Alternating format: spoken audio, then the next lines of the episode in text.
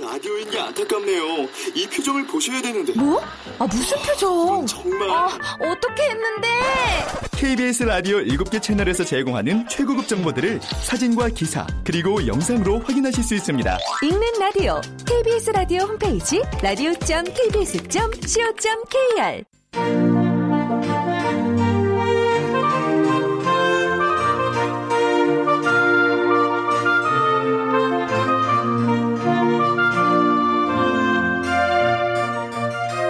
라디오 문학관 한국인이 사랑하는 우리 문학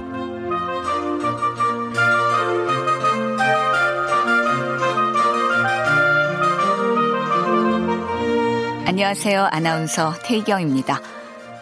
라디오 문학관 오늘 함께 하실 작품은 윤희영 작가의 데니입니다. 윤희영 작가는 1976년 서울에서 태어나 연세대학교 영어 영문학과를 졸업했습니다. 2005년 중앙 신인 문학상에 단편 소설 검은 불가사리가 당선되면서 작품 활동을 시작했고 소설집 셋을 위한 왈츠 큰 늑대 파랑이 있습니다. 제5회, 제6회 젊은 작가상, 제5회 문지 문학상을 수상했습니다. 큰 늑대 파랑은 2008년 작가가 선정한 오늘의 소설에 선정되기도 했습니다. KBS 라디오 문학관, 한국인이 사랑하는 우리 문학, 윤이형 작가의 대니 지금 만나보시죠.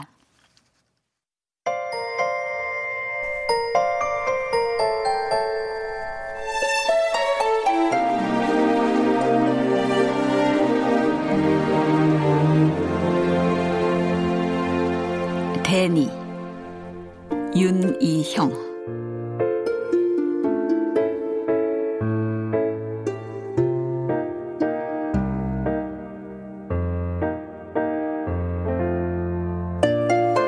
데니를 만난 여름 나는 69살이었다.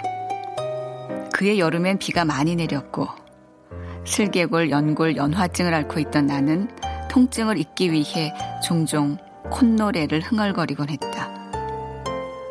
데니는 24살이었고 탄탄한 팔다리와 아이들의 사랑을 독차지하는 재주, 영원히 늙지 않는 심장을 지니고 있었다.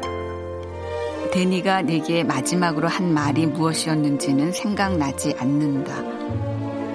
하지만 그가 처음으로 내게 건넨 말은 다른 것과 혼동할 일이 없다. 그건 내 음절로 된 단어였다.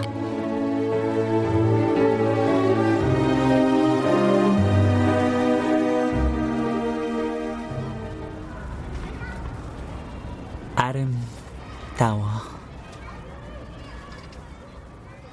그 말을 얼핏 들었을 때 나는 놀이터에 있었다. 민우를 유모차에 태우고 막 버클을 채우려던 참이었다.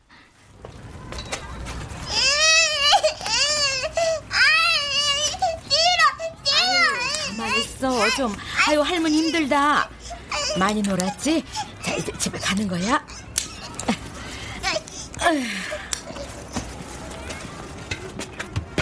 서둘러 허리를 펴는데 끙 소리가 입에서 절로 나왔다.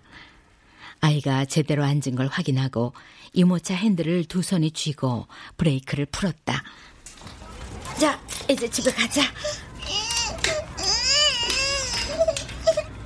좀 전에 누가 뭐라고 하지 않았나? 누구지? 물 빠진 노란색 티셔츠를 입고 청바지에 운동화를 신은 젊은 남자가 이쪽을 보고 있었다. 눈이 마주치자 그가 웃었다. 확인하듯 그가 다시 말했다. 흐, 흐. 아름다워요. 정말로. 아, 아.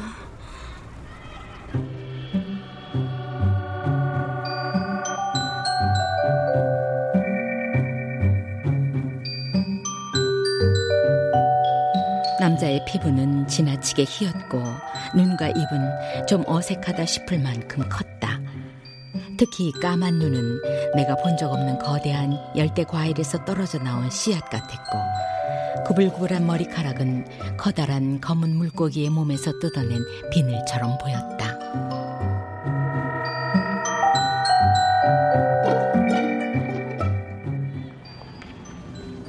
가스불 중불 정도 크기로 마음속에서 경계심이 켜졌다. 아니, 저 남자 나를 보고 왜 저렇게 웃는 거야? 20대 초반쯤 돼 보이네. 좋을 때다. 20대나 30대들의 환한 웃음을 보면 나는 이유 없이 시선이 떨궈지고 잘못한 것도 없이 주눅이 들었다. 민우야, 고맙습니다 해. 아저씨가 칭찬하네.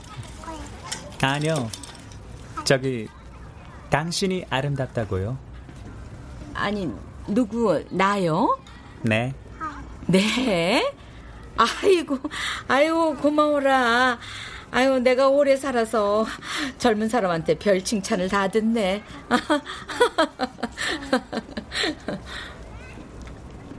서둘러 자리를 피할 요량으로 나는 다소 과장된 웃음을 지었다. 남자는 부모 중 한쪽이 한국인이 아닌 듯 했다.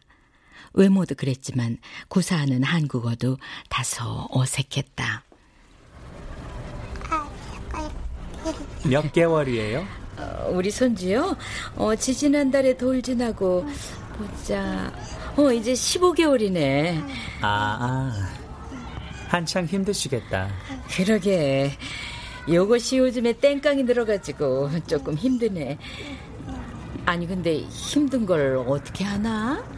저도 조카를 봐주고 있거든요. 저기 있는 저희 조카는 지금 36개월 8일 됐어요. 36개월하고 8일? 아유, 정확도다. 참 꼼꼼한 삼촌을 뒀네. 사람들이 그러던데요. 자식을 키우는 엄마는 강해야 하지만 손주를 키우는 할머니는 강하고 인자하고 명랑하기까지 해야 한다고. 삼촌은 어, 그런 건 없네요. 흐흐. 힘드시죠? 그래도 힘내세요. 삼촌! 제니 삼촌! 그래, 지희야. 삼촌, 나 삼촌 등에 살 거야. 가자, 제니! 가자, 로보사! 일어나, 샌다! 고, 고, 고, 고, 고! 남자가 행복해 죽겠다는 표정으로 엉거주춤 일어나 아이를 지탱했다. 나는 목례를 하고 놀이터를 나와 집으로 가는 언덕길로 유모차를 밀기 시작했다. 아, 다 큰애가 등에 올라타서 아이고 삼촌도 힘들겠네. 근데 로봇? 로봇 게임을 너무 많이 봤나 봐.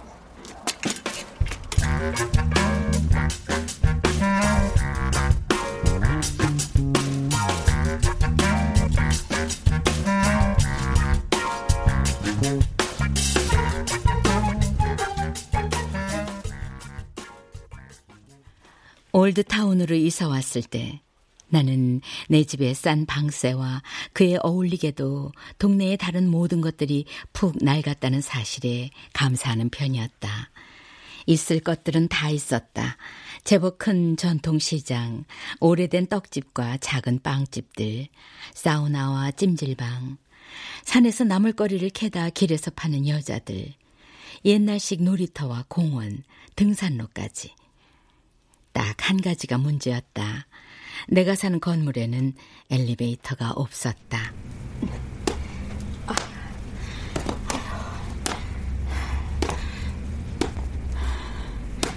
매일 집으로 올라오는 길에 언덕을 오르며 무덤들처럼 꾸역꾸역 붙어선 캐캐 묵은 건물들.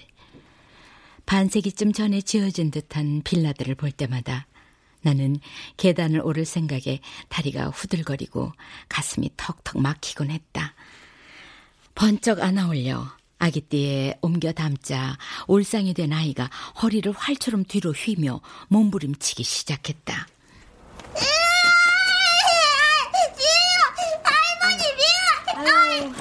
민우야 집에 가야지. 아유, 아유 너 이러면 넘어져. 아이고, 아유, 아유. 집에 들어가기 싫어 튀어나가려는 11kg짜리 아이를 캥거루 새끼처럼 앞에 매달고 5.7kg 나가는 유모차를 접어 한 팔에 들었다.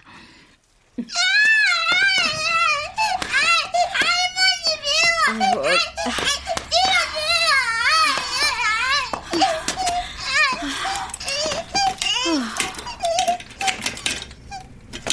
오층까지 올라가는 동안 너무 힘들어 두 번 쉬었다. 마지막 반층을 올라갈 때는 속옷이 조금 젖고 말았다. 아름다워.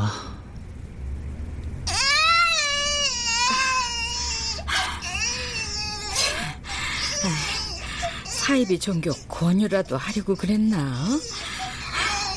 아니면 그냥 삶이 무료한 젊은이였나 봐. 아이고.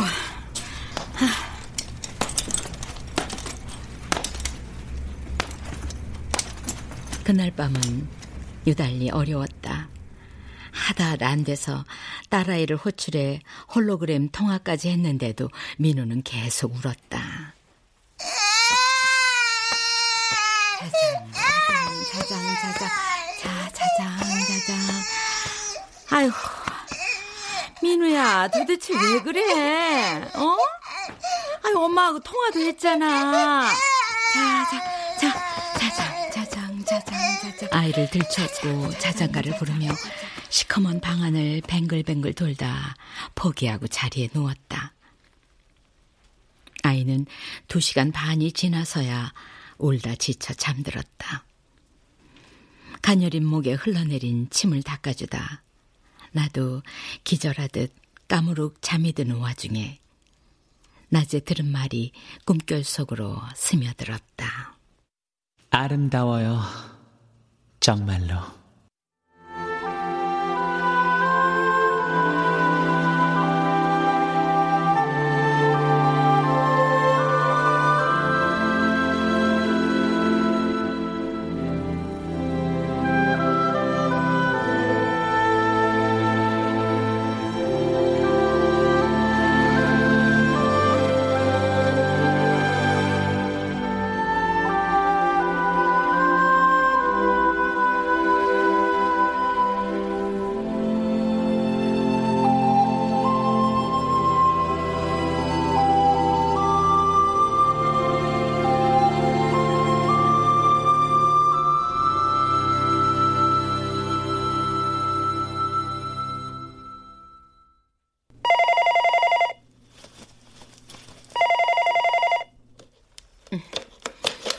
여보세요? 엄마, 나야. 아까 전화했는데 안 받대. 어, 저 집 앞 교회에서 바자회 한다 그래서 김치 사오느라. 엄마, 그 김치 몇 킬로야? 어, 한 10kg쯤 되나? 10킬로?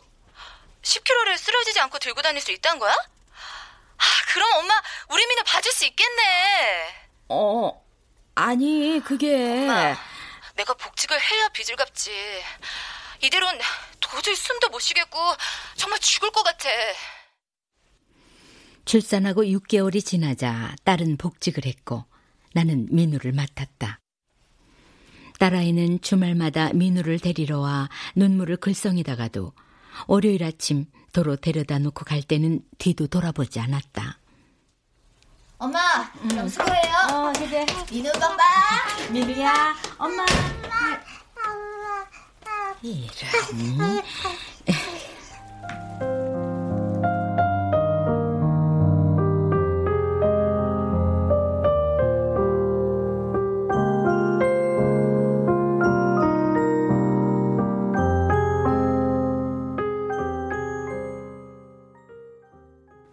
새벽 6시쯤부터 자정까지 나는 집안에서 서서 일했다.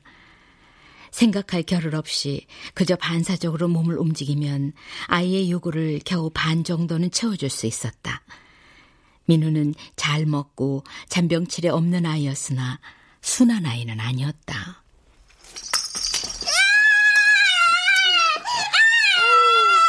아유, 왜 그래 민우야? 어? 뭐가 필요해? 어? 방금 밥 먹었잖아. 기저귀도 갈았고. 왜 그래? 어? 어?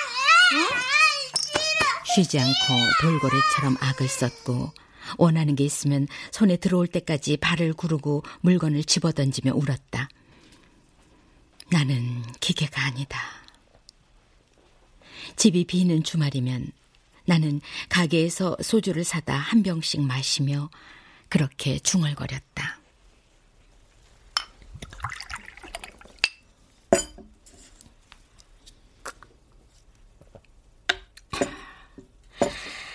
나는 기계가 아니다.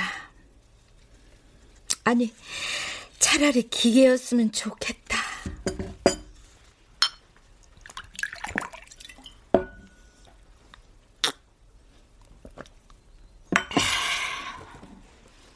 몸이란 건 웃기고 요망한 덩어리라 음식물처럼 혼자만의 시간도 주기적으로 넣어줘야 제대로 일을 하겠다고 우화를 떨어댔다.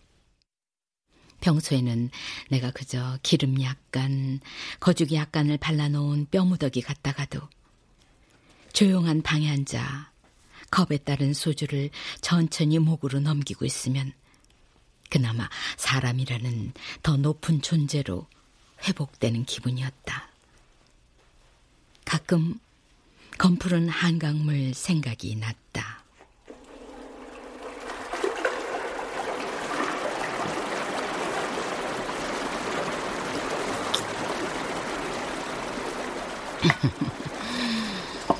내 역할은 천사 같은 손주 키우기가 유일한 소일거리이자 낙인 늙으니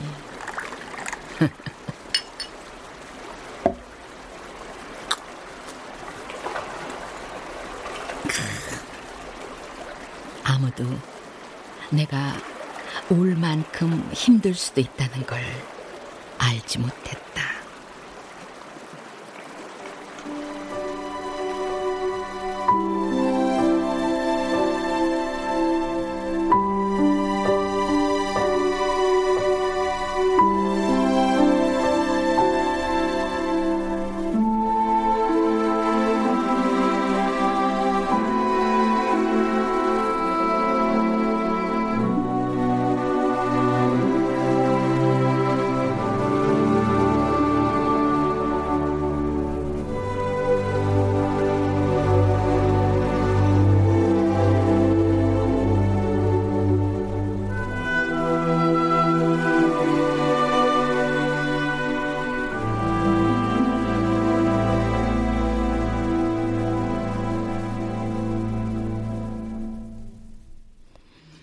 유제품 진열대에 붙어 있던 거울이 기억난다. 탈모가 반쯤 진행된 내 회색 머리카락은 반송장이라는 말이 딱일 지경으로 산발이었다. 늘 입는 갈색 몸빼바지 위에 진홍색 스판 티셔츠를 걸치고 나는 땀을 줄줄 흘리며 서 있었다. 그러다 그와 눈이 마주쳤다. 어머, 그 젊은이다.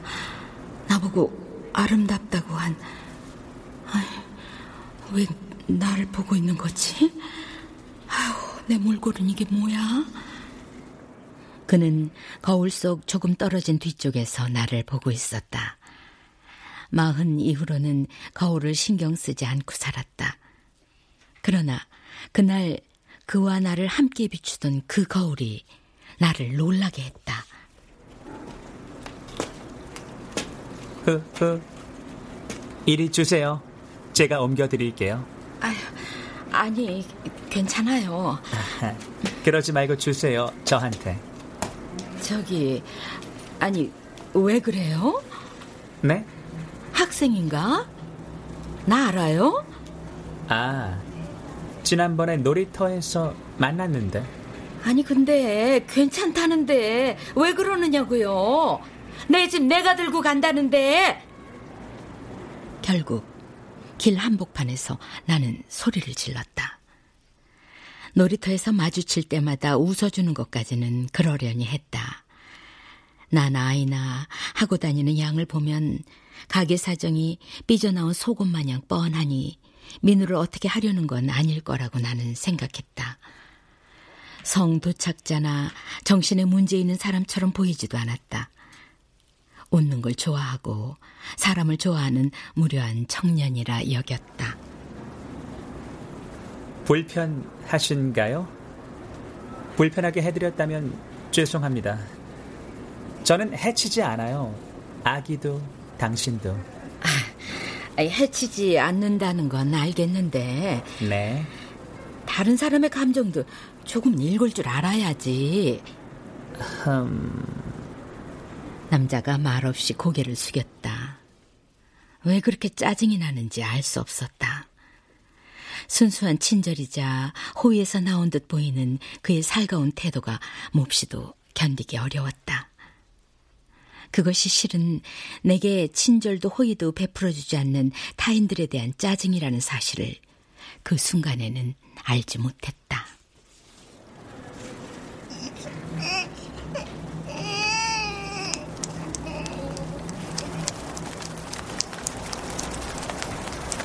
민우가 개슴칠에 눈을 떴다. 아이 이마에 물방울이 떨어졌다. 회색 보도에 점점이 짙은 얼룩들이 번지기 시작했다. 어느 지붕 밑으로 피해 하나 둘러보는데 남자가 한 손에 들고 있던 우산을 펼쳤다. 아주 큰 우산이었다.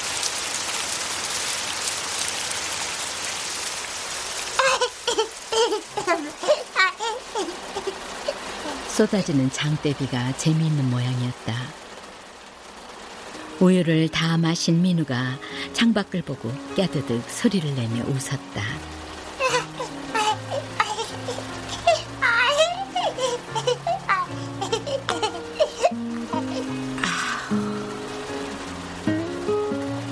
빗줄기가 잦아들 때까지만 앉아있기로 했다.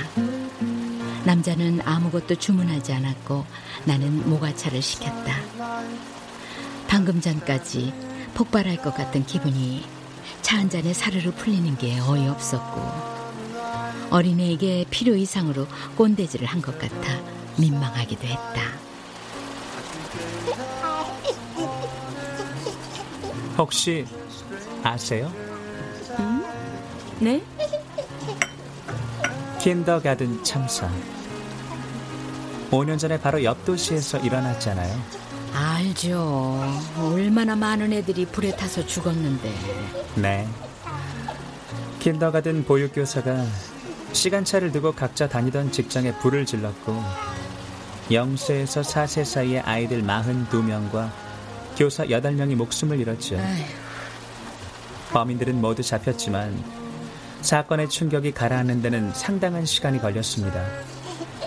그 결과 전국 보육시설 가운데 적지 않은 수가 사실상 폐원 상태에 들어가게 됐고요.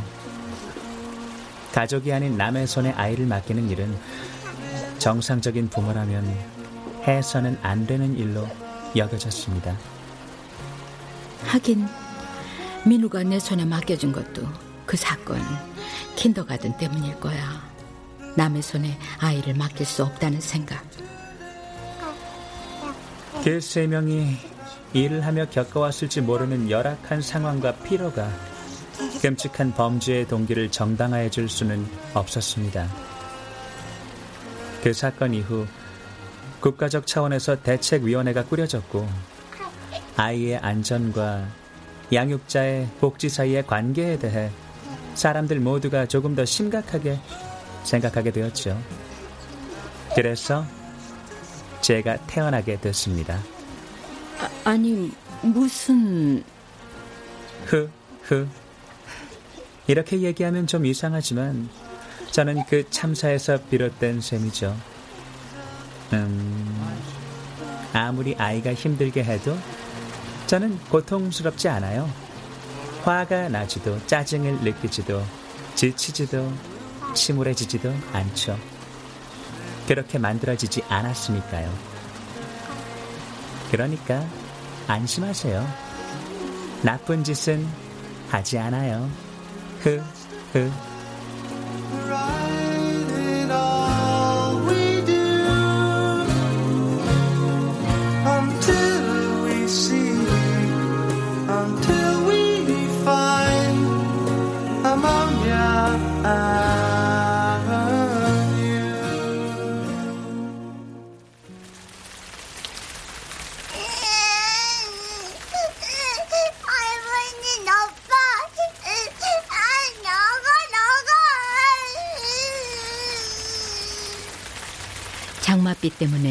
외출이 뜸해지자 갑갑증이 난 민우는 아침부터 저녁까지 내 다리에 바싹 들러붙어 치대고 보챘다. 평소에 두 배로 때를 쓰는 아이를 달래며 나는 그에 대해 생각했다. 데니, 제 이름이에요. 미국에서 최초로 만들어졌고 한국 상황에 맞게 약간의 개조를 거친 뒤 전국 50개 가정에 시범적으로 파견됐습니다. 나는 그 순간 각자 어딘가에서 아기를 안은 채 기저귀 찬 엉덩이를 토닥이거나 자장가를 부르거나 장난감을 흔들며 놀아주고 있는 50명의 데니. 똑같은 얼굴을 한 데니들을 상상해 보았다. 어쩐지 이 세상의 것 같지 않은 풍경이었다. 흐, 흐. 아이가 떼쓰는 건 타고난 기질일 수도 있지만 다른 이유 때문일 수도 있어요. 사람은 누구나 마음속에 불안정한 부분이 조금씩 있는데 아이들은 자기를 돌보는 사람에게서 그걸 놀랍도록 예민하게 감지해요. 아기 이름이 민우라고 했나요? 찻집에서 아기 의자에 앉은 민우는 테이블 위에 냅킨을 찢으면서 놀고 있었다. 슬슬 짜증을 낼 타이밍이었는데 아니나 다를까 더 이상 찢을 부분이 없어지자 입이 셀쭉 나오더니 힝힝 울음을 흘리기 시작했다. 찻집 안 사람들의 시선이 일제히 우리에게로 쏠렸다. 땀이 났다. 아이를 데리고 나가려고 나는 일어섰다.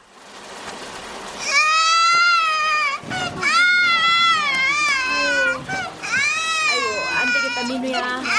어 그만 가자. 어, 가자 가자 가자 가자. 제가 잠깐 안아봐도 될까요? 예? 뭐가 차 다 드실 동안만요. 흐, 흐. 자, 네가 민우구나. 흐, 흐, 흐, 흐, 흐. 자, 하하하. 흐, 흐, 흐, 흐.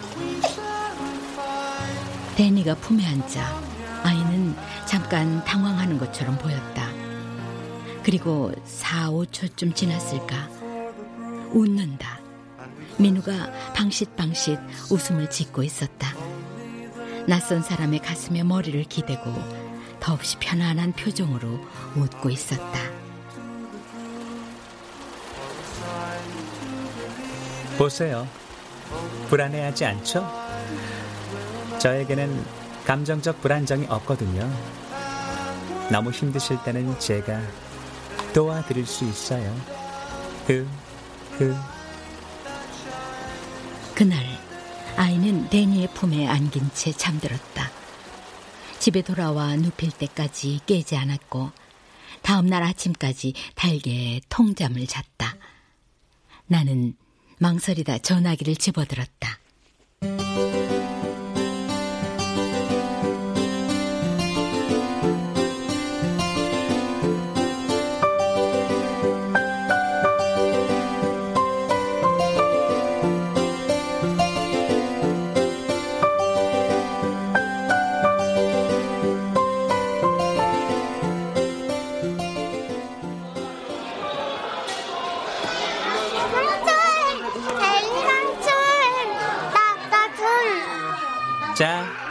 동전. 삼촌, 이뻐해요. 아. 흐, 흐. 아. 삼촌, 동전 넣었으니까 노래. 패, 아. 지희야, 삼촌한테는 돈 넣지 않아도 돼. 흐, 흐. 그래도, 그래도 정당한 대가를 지불하려고 그러는데 왜 싫다고 해? 알았어. 무슨 노래 할까? 은하 친구들 영원하라 할까? 싫어. 그건 지겨워. 지긋지긋해. 그럼 뭐가 좋을까? 내가 모르는 노래. 음, 암목동들의 피리 소리 들은 산골장마다 울려 나오고 여름은 가고 꽃은 떨어지니 너도 가고 또 나도 가야지 저 목장에는 여름철이 오고 산골짜마다 눈이 덮여도 나 항상 오래 여기 살리라. 아목동아 아목 동아 내 사랑아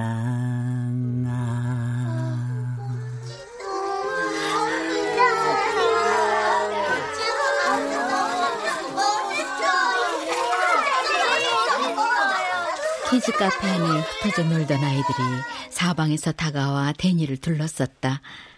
노래가 끝났을 때는 경의에 가득 찬 표정을 한 아이들과 그 부모들로 몇 겹의 동심원이 만들어져 있었다. 우리 로봇 삼촌이야. 너희는 이런 거 없지? 딱딱딱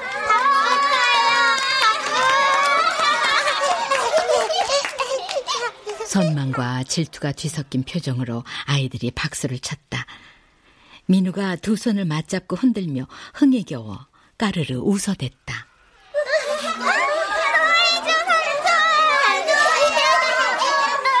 결국 데니는 다섯 곡을 더 부르고 마지막에는 자리에서 일어나 엉덩이 춤까지 추었다. 나는 마술쇼를 구경하는 기분으로 어리 빠져 앉아 있었다. 그는 조금도 지치지 않았다. 삼촌! 삼촌을 놀고 있어? 나 애들하고 놀고 올게. 그래 그, 그, 아니 동요도 아닌데 애들이 좋아하네. 흐흐. 아이마다 원하는 게 달라요. 아까는 그런 분위기였어요. 아니 그걸 알 수 있어? 네. 저에게는 냄새를 맡거나 소리를 듣는 것과 마찬가지예요. 기저귀 가져오셨어요? 어 그럼 아니 그건 왜? 1분 뒤에 민우가 응가를 할 거거든요. 제가 갈아드릴까요? 데니가 권유했지만 나는 그의 손에 민우를 맡기지는 않았다. 나는 기계를 믿을 만큼 개방적인 인간은 아니었던 것이다. 그럼에도 나는 그와 자주 만났다. 데니가 지희와 장 보는데 따라가기도 하고.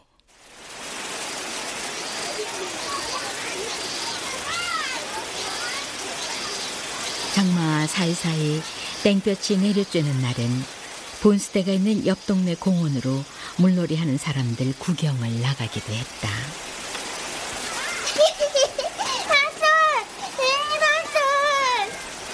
그래, 지희야. 본수에서 놀고 싶지? 놀아도 돼.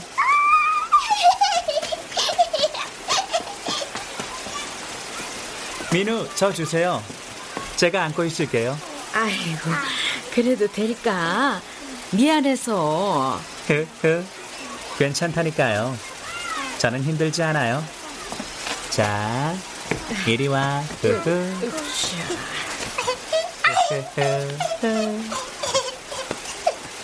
데니에게 안겨 있으면 민우는 울지 않았다. 아이의 울음소리가 없는 그 짤막한 시간들은 아찔하게 달콤하고 두려웠다. 아이고, 신기하네. 그새 잠이 들다니. 민우가 잘 때만이라도 당신은 푹 쉬셔도 돼요. 아이고, 저기, 그 당신 당신 하지 말고 그냥 할머니 하면 안 되나? 듣는 입장에선 사태질 당하는 것 같고 영 이상한데. 그런가요? 전에 어떤 분한테 실수한 적이 있어서 조심하고 있는 건데 무슨 실수? 할머니라고 불렀는데 그분이 자기는 할머니 아니라고 그러시는 거예요. 그래서 죄송합니다 아주머니 그랬는데 아주머니도 아니라고 하셔서 그래서 차라리 당신이 낫지 않을까 했는데. 나는 할머니 맞으니까 괜찮아. 네, 할머니. 아니, 왜? 아유, 왜 그렇게 쳐다봐? 내가 이상해? 그렇게 웃으시는 건 처음인데요. 그런가? 할머니는 놀라시지 않네요. 뭐해? 제가 저에 대해 말하면 곧바로 도망치는 사람들도 많은데 할머니는 별로 동요하시지 않아서 의외였어요. 음, 놀랐기야 놀랬지. 그래요? 사실 지금도 놀라워. 같이 잘 다니다가도 아참 사람이 아니지. 아참 숨을 안 쉬지. 그런 생각이 퍼뜩 들 때도 있는데 뭐. 근데 나는 그래. 평생 이런 일 저런 일 다 겪고 살다 보니까 웬만한 일에는 잘 놀라지 않게 돼버렸어. 그래서 그래. 어떤 이런 일 저런 일요? 그런 게 있어.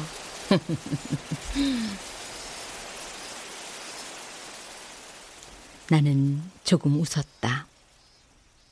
자고 일어났는데 살림살이에 차 앞딱지가 죄에 붙어 있기도 했고 연락이 두절된 남편을 겨우 찾고 보니 다른 집에서 다른 사람들과 살고 있기도 했지. 그런 빤하고 낡아빠진 얘기들이 순식간에 목에 차오르는 게 싫어서 입을 다물었다. 기계로 된 뇌와 심장과 혀를 지닌 예쁘장한 청년이 웃으며 내 얘기를 들어주고 오후를 함께 보내주는 이런 세상이 별천지인 건 사실이었다. 데니가 조금 떨어진 자판기에서 뜨거운 코코아 한 잔을 뽑아 가지고 왔다. 어머나, 아이고, 내가 이거 마시고 싶은 거 어떻게 알았어? 흐흐. 민우 일어나면 달라고 난리일 테니까 얼른 드세요. 이 더운 날 이런 게 마시고 싶다니 얄궂다고 생각하고 있었는데. 제가 맞아요? 어떻게 알았어? 다행이네요.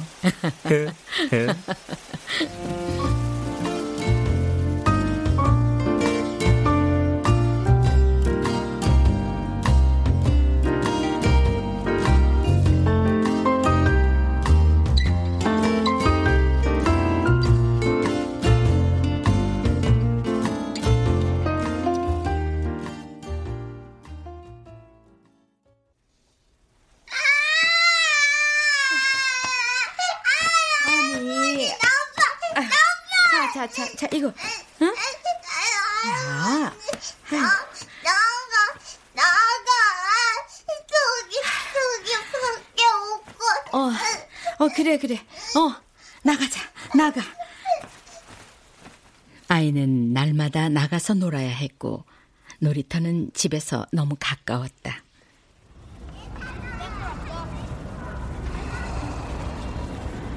참 신기해. 아니, 어떻게 그렇게 애기를 잘 봐. 우리 민우가 보통 까다로운 애가 아닌데, 베니한테만 가면 웃다가 잠이 드네. 애기 마음을 읽을 수 있으니까요. 할머니, 우리 좋아하는 것 대기 내기 할까요? 아이고 진짜 신기하네. 나 지금 주인 없는 집 담장 안에 소담스럽게 핀 능소와 생각했거든. 내가 좋아하는 거야. 할머니가 좋아하는 것도 뭐 있어요? 음, 집 나간 고양이를 걱정하는 옆 건물 노파의 울음소리. 음, 어떻게 생긴 고양이였어요? 또 그 소리를 듣고 무슨 일이냐고 묻는 사람들의 목소리. 찾았나요? 어, 찾았어. 그리고 또 내가 좋아하는 건 잠든 아이의 이마에 살짝 배어난 땀 냄새. 그건 나도 좋아해요. 그런 아이를 보고 웃는 마음 착한 청년의 긴 손가락. 데니는 어떤 거 좋아해? 저는 단어 좋아해요. 가족, 사랑, 희망, 그리고 아이, 아이들 엉덩이 뽀뽀 잼잼 건지건지 엄마 아빠 할머니 24 흐 흐 저는 태어났을 때 24살이었고 앞으로도 24살이겠죠 24살의 할머니는 뭘 했어요? 어?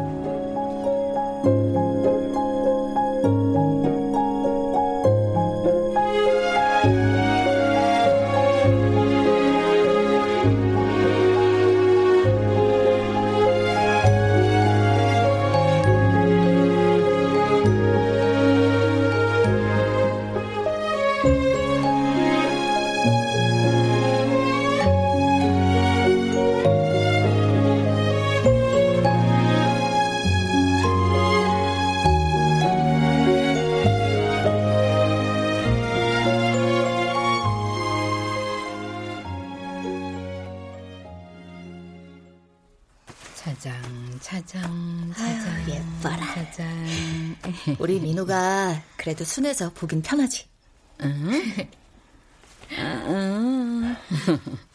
여보, 빨리 말씀드려. 응? 어, 차장. 저기 엄마. 나 다음 주엔 못 올 것 같아요. 아니, 왜? 어, 일주일 휴가인데 은영이라고 내 친구 있잖아. 걔네 부부랑 같이 태국 여행 다녀오려고.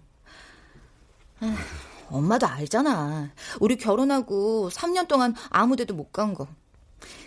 미안해요. 민우는 다다음 주에 데리러 올게. 그래도 되지? 나는 그러라고 조심해서 다녀오라고 말하려고 했다. 그런데 입에서 다른 말이 튀어나와 버린 모양이었다.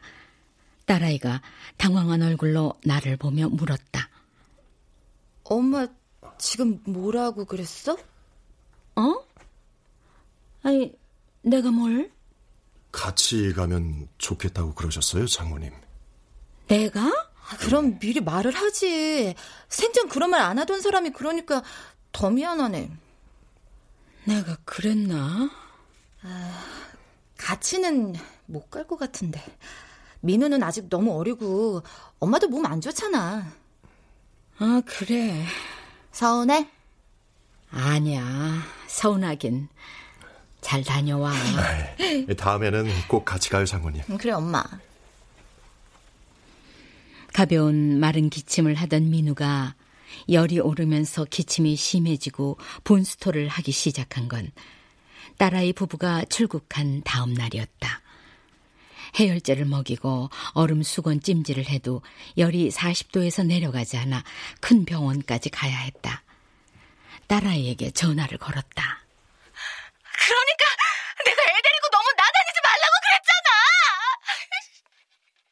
윙윙거리는 소음 속에서 딸이 뭐라고 소리를 질렀고 전화가 끊어졌다. 아이는 잠을 못 자고 밤새 콜록거리며 보챘고 사흘이 지나도록 상태는 나아지지 않았다. 저절로 눈이 감겨졌다. 그때 생일 축하해요, 할머니. 데니.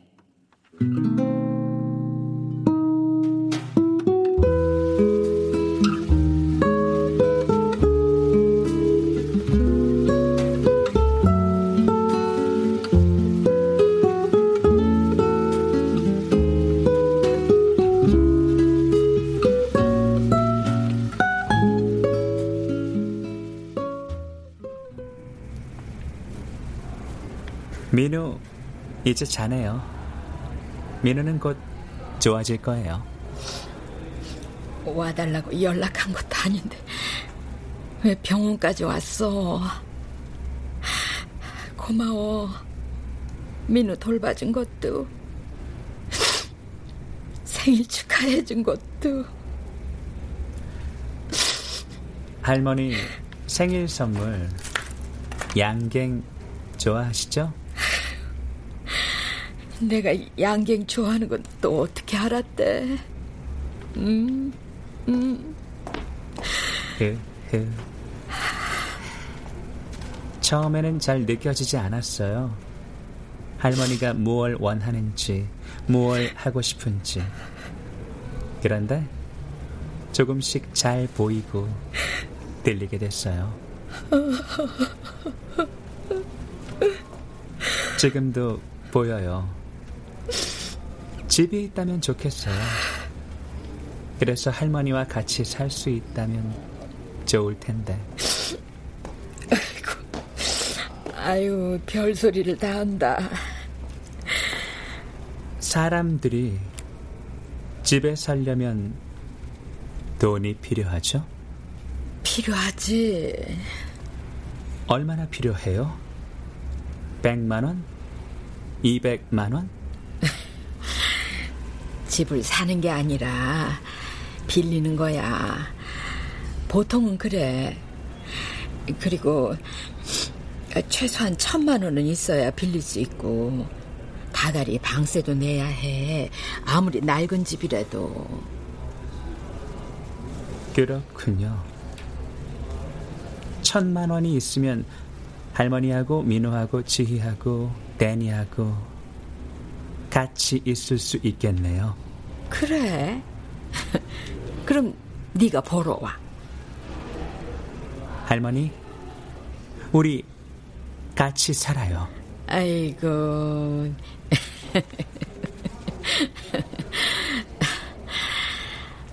데니, 이젠 연락하지 마. 내가 자꾸만 데니한테 의지해서 안 되겠어. 응? 연락하지 마. 진심이군요. 음, 진심이야. 연락하지 마.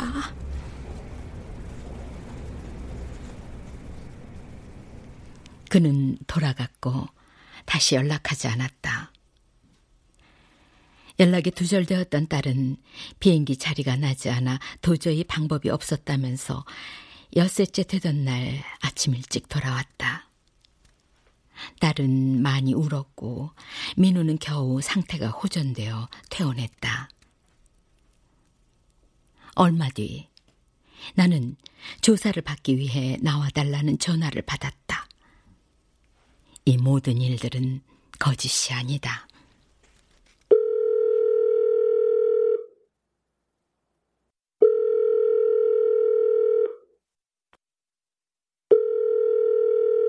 그러나 그 전화를 받기 전 나도 전화를 걸었다.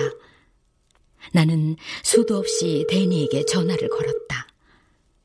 데니는 받지 않았다.